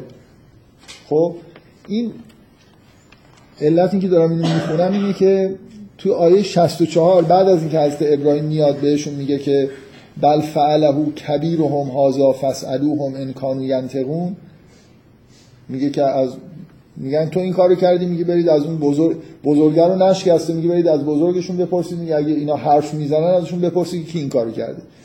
میگه فرج او همون آدمایی که اون حرفو زده بودن. فرج او الی انفسهم فقالو انکم انتم الظالمون به نفس خودشون برگشتن و گفتن که خود ما این که ظالمی این, این ظلم نکرده ما این که ظالمی این یه جور استفاده از همین واژه ظلم توی معنای عرفیه دیگه. کی داره حقی رو ضایع می‌کنه؟ کی داره کار بد انگار انجام میده؟ خلاف قوانین مثلا اجتماعی حضرت ابراهیم کاری کرده به نظر میاد حقوق یه عده رو مثلا فرض کن حقوق بشر رو زیر پا گذاشته دیگه. اینا آزادی مذهب اینا این بوتا رو دوست دارن دارن عبادت می‌کنن. همین الان هم اگه یه کسی بوتای در بشکنه خلاف حقوق بشر رفتار کرده و حقی رو ضایع کرده بنابراین ظالم. اول از موضع حقوق بشر اونا قضاوت می‌کنن. ولی بعد می‌فهمن که حق یه مفهومی در جهان وجود داره. اینجوری نیست که من مثلا حقوق بشر میگه هر کاری هر کسی هر چی رو دلش می‌خواد بپرسته باید بهش احترام گذاشت. واقعیت اینجوری نیست. کسی که یه بت رو داره میپرسته ظالمه. و کسی که جلوی این کار رو داره می‌گیره یه جوری اونه که ظالم نیست. این آیات خلاف حقوق بشرم بالاخره. خواستم بگم که این مفهوم این که کی داره اینجا ظلم اونی که بت رو میشکنه ظالمه یا اونی که در واقع داره این آدم رو برای خاطر اینکه بت رو شکسته مجازات می‌کنه. و قضاوتش اینه که به این آدم میگه ظالم. یه مفهومی بالاخره شاید بد نباشه همینجا حالا میشه توی آیات دیگه این بحث رو کرد. اگه ظلم پامال کردن حقه مطلقا به نظر من اینجوریه. تو جهانبینی قرآن این هست که حق یه مفهوم یونیورسال هیچ ربطی به این نداره که آدما نمی‌دونم چی فکر می‌کنن. حق در جهان بر اساس حق خلق شده بر اساس حق داره اداره میشه. حق یه مفهوم بسیط کلیه که از مثل اینکه اصلا این واژه حق جز صفات مثلا الهیه. شما توی متون عرفانی می‌بینید که اصلا به جای کلمه الله گاهی حق رو به کار می‌برن. بله. بله در قرآن هم همینطور. یعنی واژه حق یه مفهوم نزدیک به الله حتی. توی مثل یه اسم جامع میمونه. بله. این ان الله هو الحق. هو الحق المبین. مثلا میگه که یه جایی توی سوره سوره ذلك بأن الله هو الحق وأنه يحيي الموتى یا ان الله هو الحق یا یه جایی که لی- لیعلم ان الله هو الحق المبین. اینکه اصلا الله با حق یه جوری چیز داره یه ملازمتی توی قرآن داره. حق یه مفهومیه که در جهان وجود داره و ظلم یعنی پامال کردن این حقی که توی دنیا هست نه اینکه مثلا اگه یه عرفی به وجود اومده. شما به یه معنایی می‌تونید بگید که جامعه‌ای که ابراهیم داشت زندگی می‌کرد خب شاید قوانینی وجود داشت که حضرت ابراهیم شکست دیگه. قطعا خلاف حقوق اجتماعی اون جامعه بود که این بوتا شکسته بشن. مفهوم ظل- ظلم تو قرآن اینجوری نیست که کی فکر می‌کنه که چه حقی داره. یا حق داره واقعا یا حق نداره. ابراهیم هیچ حقی رو زیر انسان حق نداره بت بپرسته. بنابراین اینجوری نیست که ابراهیم ظلم ظلمی مرتکب شده. اونا ممکنه خودشون فکر کنن این جزء حقوقشونه که خب دوست دارن این مجسمه ها رو دوست دارن اینا رو بپرستن. ولی واقعیت اینه که حق این نیست. حق یه چیز مس... حق یه چیز ذهنی نیست. حق یه چیز عینیه. در جهان وجود داره. همونجوری که خداوند وجود داره. نمی‌دونم الان چقدر جای مناسبی بود که این حرف رو بزنم. اگه مفهوم ظلم رو با حق یه جوری در واقع مرتبط بکنید اون وقت مهمه که بفهمید که حق اینجوریه. نگاه قرآن به مفهوم حق اینجوریه که یه چیزیه که در جهان هست رفتارها بر مدار حق هستن یا نیستن. چه می‌خواد خداوند همیشه بر مدار حق خودش حق هستن و بر مدار حق عمل می‌کنه. بنابراین هیچ ظلمی از خدا سر نمی‌تونه بزنه. و انسان ها هم بر اساس اینکه بر مطابق با حق زندگی می‌کنن کار می‌کنن یا نمی‌کنن ظالم هستن یا نیستن. بنابراین هر گناهی ظلمه. چون خلاف حقه. هر گناهی هر کار بدی ظلمه. و قرآن هم علت اینکه اینقدر این واژه ظلم در واقع توش زیاد تکرار میشه اینکه شامل همه این کاربردا میشه. گاهی, گاهی برای آدمی که کار بدی انجام داده گناه کرده صفت ظالم به کار. یا میگه که ظلم مثلا ظلم ظلمون یظلمون. ان- مثلا اینکه به خودشون ستم ستمکاری دیگه. من اگه گناه کردم ستم کردم. به خودم ستم کردم یا اصلا لازم نیست بگم به خودم ستم کردم. خلاف حق رفتار کردم دیگه. و ما توی زبان محاوره‌ایمون میگیم حقش نبود این کارو بکنی. حالا یه خورده زیادی محاوره‌ای ولی چیزی خلاف اینکه لازم نیست به کسی ستم بشه. یه کاری باید انجام بشه. حق اینه که این کار انجام بشه. خب خلاف این بکنید این کار انجام ندید انگار بر خلاف حق عمل کردید بنابراین مرتکب ظلم شدید. ظلم بنابراین یه مفهوم خیلی خیلی کلیه که در مورد اعمال انسان در واقع به کار میره. کیفیت وجودی آدما نیست. صفتی که برای عمل عمل یا بر مدار حق یا بر مدار حق نیست. بر مقابل حق هم باطله. شما هر کاری که یه باطلی توش در واقع در یه مرحله یه باطلی توش ظاهر شده باشه انجام بدید باز چون باطل بود به شما نسبت دادم این ظلم حساب میشه. در مورد انسان یه واژه واژه ظلوم در مورد انسان تو قرآن اومده. ان الانسان لظلوم کفار یا توی اون آیه معروف امانت میگه که ان الانسان ظلوما و کان الانسان ظلوما جهولا. اینکه انسان ظلومه در هر دو جا ظلوم و جهول ظلوم و کفار. ظلوم مقدمه و هر دو جا هم تکرار شده. انسان اصولا اینجوریه که خلاف همین دایره حق خیلی کارا انجام میده و انگار این جزء ذاتشه که بالاخره از باطل پیروی می‌کنه و خلاف به خودش ستم می‌کنه مخصوصا.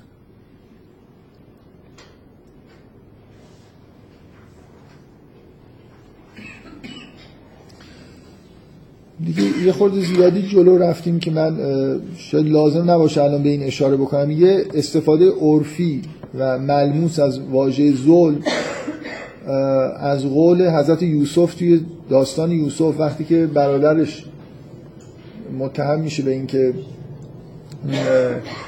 جام پادشاه رو دزدیده میگه قالو جزا من وجد. ببخشید این از قول برادرای یوسفه میگن میگن که شما میگن ما اینجوری جزا میدیم اگه کسی دزدی بکنه. قالو جزا و من وجد فی رحلهی جزای کسی که این در رحلش پیدا بشه فهو جزا خودش جزاش یعنی باید برده بشه. خودش باید جزای خودش باشه. کذالک یجز ظالمی اینجوریه که ما به ظالم اینجا ظالم به معنای کسی که عرفی. مثلا فرسون دزدی کردن یعنی یه چیز خلاف قانون انجام داده داره به کار میره. و لزوما چیز نیست دیگه نمیم چجوری بگم. چون برادرها دارن میگن دارن میگن که ما آدمی رو که مرتکب کار خلاف قانون میشه مثلا دزدی می‌کنه رو چجوری بهش جزا میده؟ اینجا یه مفهوم خیلی عرفیه. بالاخره دزدی ضایع کردن حق یه نفره. حق مالکیت یه کسی رو شما دارید میشکنید. بنابراین تو همون مفهوم ضایع کردن حق داره به کار میره. اگه حقوق اجتماعی رو این جزء مثالایی بود که من نوشتم که به همون معنایی که ما میگیم ستم. مثلا یه کسی به یه کسی ظلم کرده یا ستم کاره توی قرآن هم ما یه کاربرد این شکلی داریم. دیگه آها مثلا باز این آیه آیه خیلی خوبیه. لا یحب الله الجهر به سوء من القول الا من ظلم. خدا دوست نداره که سخن آشکاری به سو به سخن بد مثلا آشکاری گفته بشه الا من ظلم. مگر کسی که یعنی مثلا فرض یکی صداشو بالا ببره یه حرفایی بزنه که حالا ممکنه خیلی هم حرفای خوبی نباشه خدا دوست نداره مگر برای کسی که ظلم شده بشه. این خیلی خیلی معنی عرفی داره دیگه. یا حق یه نفر رو خوردن این صداشو حالا ببره بالا فریاد بزنه. همینجوری ممکنه شما توی جامعه بگید که این خیلی کار زشتی که یه نفر فرض کنید صداشو بالا ببره داد و فریاد بکنه و این حرفا. خدا لا یحب الله جهر به سوء من القول الا من ظلم. این آیه سوره نساء آیه 148 باز این یه استفاده عرفی از کسی که حقش خورده شده باشه. ما دقیقا اگه واقعا بخواید ترجمه ملموس بکنید کی احساس می‌کنید که حق داره داد و فریاد بکنه؟ کسی که حقش رو ضایع کرده باشن دیگه. به معنای همین عرفی که ما می‌فهمیم.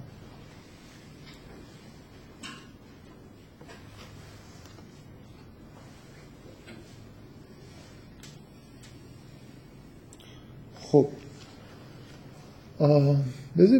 من به عنوان حسن ختام بحث در مورد ظلم می‌خوام این آیه باز خیلی خیلی جالب و معروفی که توی سوره انبیا هست رو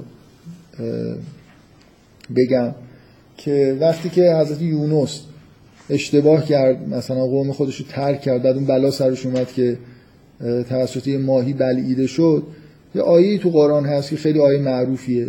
میگه فنادا فی الظلمات الله اله الا, الا انت سبحانک انی کنت من الظالمین. در تاریکی ها ندا داد که لا اله الا انت خدای جستو نیست سبحانک انی کنت من من مثل اینکه داره توبه می‌کنه انگار مرتکب یه شرکی شده باشه. در داره از کار اشتباهی که کرده انی کنت من از ظالمین از اینکه مرتکب ظلم شده خلاف حق رفتار کرده داره توبه می‌کنه. من علت اینکه اینو میگم به عنوان حسن ختام بگم ولی بغیر از اینکه این آیه خیلی خیلی خیلی قشنگیه یعنی که این ذکر لا اله الا انت سبحانک انی کنت من از ظالمین ذکر خیلی خوبیه. می‌خوام به این اشاره بکنم که از واژه یه واژه شبیه در واقع ظلم ظلماته. زیبایی ادبی که تو این آیه وجود داره اینه که فنادا ظلمات در ظلمات ندا داد که انی کنت من از ظالمین یه جور توی قرآن بین ظلم کردن و در تاریکی واقع شدن یه چیزی وجود داره دیگه. آدمایی که حق نور باطل ظلمته. کسی که ظلم می‌کنه یعنی انگار داره بر اساس باطل رفتار می‌کنه. از حق دور میشه بنابراین به ظلمت می‌رسه.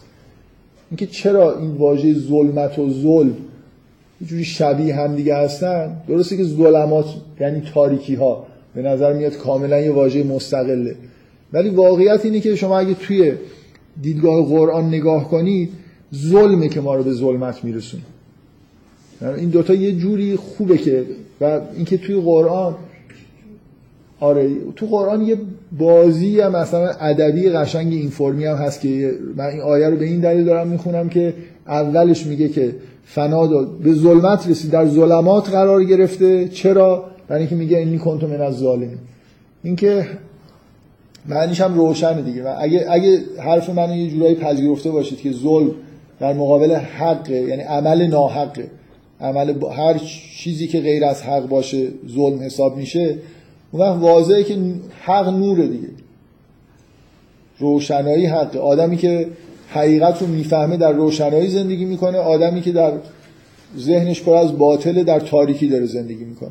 بنابراین ظلمه که ما رو در واقع به ظلمت میرسونه. از حق دور می‌کنه و دچار ظلمت میشه. خب واژه بعدی که سوالی نیست در مورد ظلم و ظلمت و یه نفرم وسط کاری که دست بلند کرد من معمولا حرفم رو ادامه میدم بعدا می‌پرسم. حالا لابد سوال رفت شد بفرمایید چون.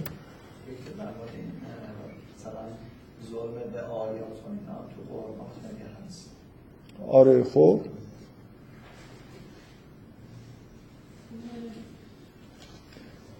چیز خیلی خارج از می‌دونی خیلی به نظر من اونا کاربردهای یعنی که خود حالت استعاری دارن. یعنی اینکه مثلا فرض کن آیات الهی که بر شما عرضه میشه استعاری بودن از این نظر دیگه. حق اینه که شما این آیات رو مثلا بپذیرید. تکذیب نکنید. وقتی که دارید تکذیب می‌کنید مرتکب ظلم دارید میشید دیگه. یه آیاتی هست که منظورتون آیاتی که میگه مثلا ظلمون نمی‌دونم به آیات الله. مثلا یه همچین. بله. و ما بخونید یه بار اگه آدرسش هم بگید.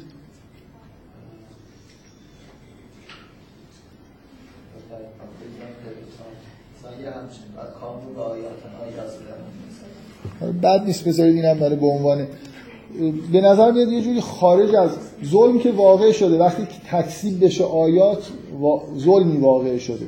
اینو داره انگار میگه که به, آی... به خود اون آیات ظلم شده. مثل اینکه حق حقشون حق اون آیه است که مثلا تاثیر بکنه و شما یه خورده فکر می‌کنم چیز دیگه آیه یه خورده خارج از حالت مثل اینکه داره استفاده استعاری میشه و به نظر من بعد نیست پیدا بکنیم لاقل حالا که مطرح شد یه آدرسی بدیم که کجا.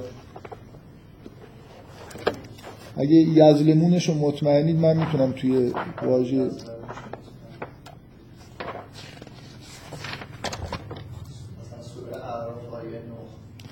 اعراف آیه 9 بخونیدش بی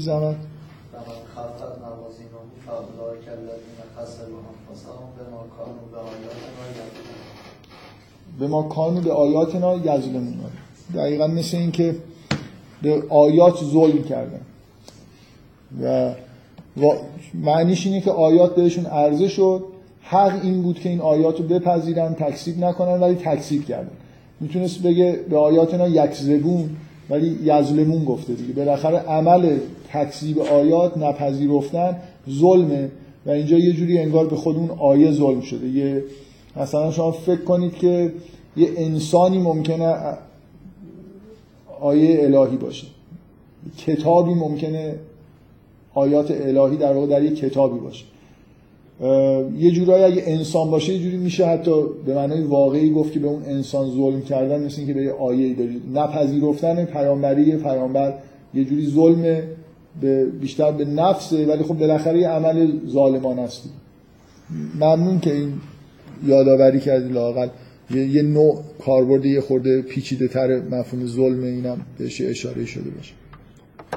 بعد از ظلم واژه‌ای که توی آها بذارید من ببخشید حالا خوب شد که هر از اینکه بریم جلو یه چند تا آیه هم بذارید من بخونم که مفهوم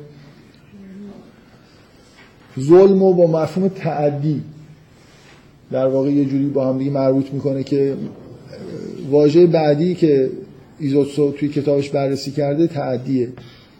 یه آیاتی هست مثل این آیه که سوره بقره اومده. تلک حدود الله فلا تعتدوها و من یتعد حدود الله فاولئک هم الظالمون کسی که تجاوز بکنه به حدود الهی ظالمه یا مثلا و تلک حدود الله و من یتعد حدود الله فقط ظلم نفسه. کسی که به حدود الهی تجاوز بکنه به خودش ستم کرده حدود قوانین شریعت و حدود الهی بر مبنای حق وضع شدن در واقع به ما میگن که مخصوصا این آیات اکثر جاهایی که تقریبا اگه من شاید هیچ استثنایی هم نباشه. جاهایی که حرف از حدود الله و تعدی به حدود الله جاییه که به مردا داره گفته میشه که با زنها چجوری رفتار بکنن. من سرچ نه یعنی هیچ وقت اینقدر کنجکاو نشدم که برم اینو. حداقل می‌دونم که اکثریت قاطع در این موارد وقتی که قوانین طلاق رو داره میگه قوانین نمی‌دونم مهر رو داره میگه این حرفا آیاتی میاد که تلک حدود الله. و اینا جفت این آیایی که الان گفتم فکر می‌کنم تو همین مورد باشن. حالا شاید یه موردهای مصرفی بیشترین مواردی که حدود الله اومده در یه همچین موردایی. خب حق کسی رو خداوند داره بیان می‌کنه مثلا تو زندگی زناشویی این حقوق رو باید رعایت بکنید و اینا حدود بعد میگه که اینا حدود الهی اینا مرزایی که خداوند گذاشته که نباید از اینا تجاوز بکنید حالا هر کسی که از اینا تجاوز بکنه در واقع حقی رو ضایع کرده و اولای که هم الظالمون فقط یا فقط ظلم نفسه جالبه که مورد دوم شما اگه حق کسی رو هم ضایع بکنید که حق داشته به خودتون ستم کرد.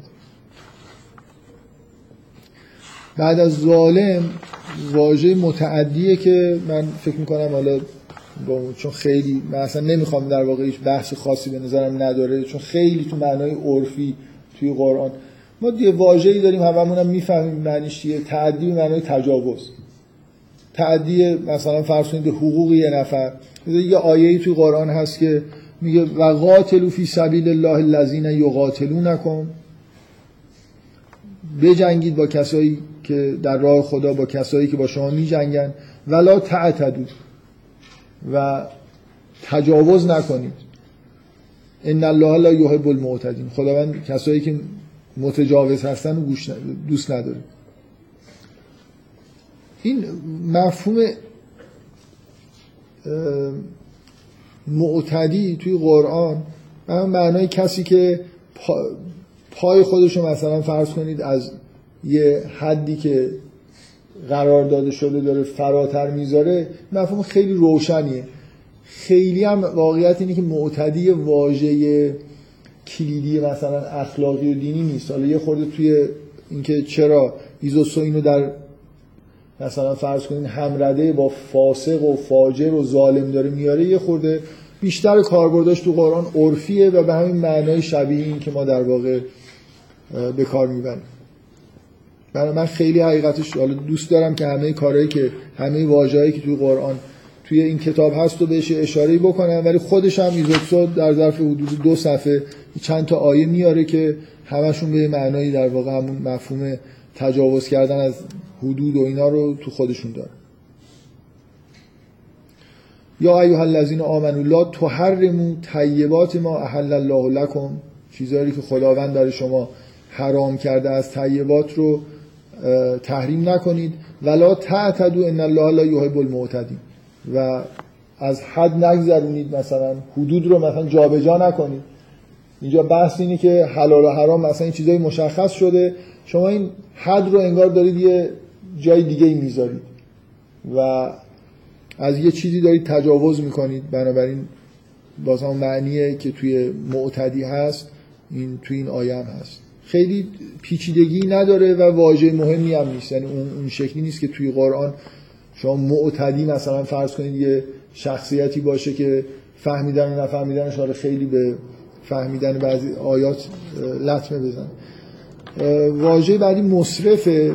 من حالا مطمئن نیستم که بخوام به همین ترتیب پیش برم ولی حالا شاید ابتدای جلسه آینده در مورد مسئله اصراف و مصرف که مطمئنا واژه مهمیه توی قرآن در موردش خود صحبت می‌کنیم. حالا یا ابتدای جلسه آینده یا خود بعدش. خب. سوالی نیست؟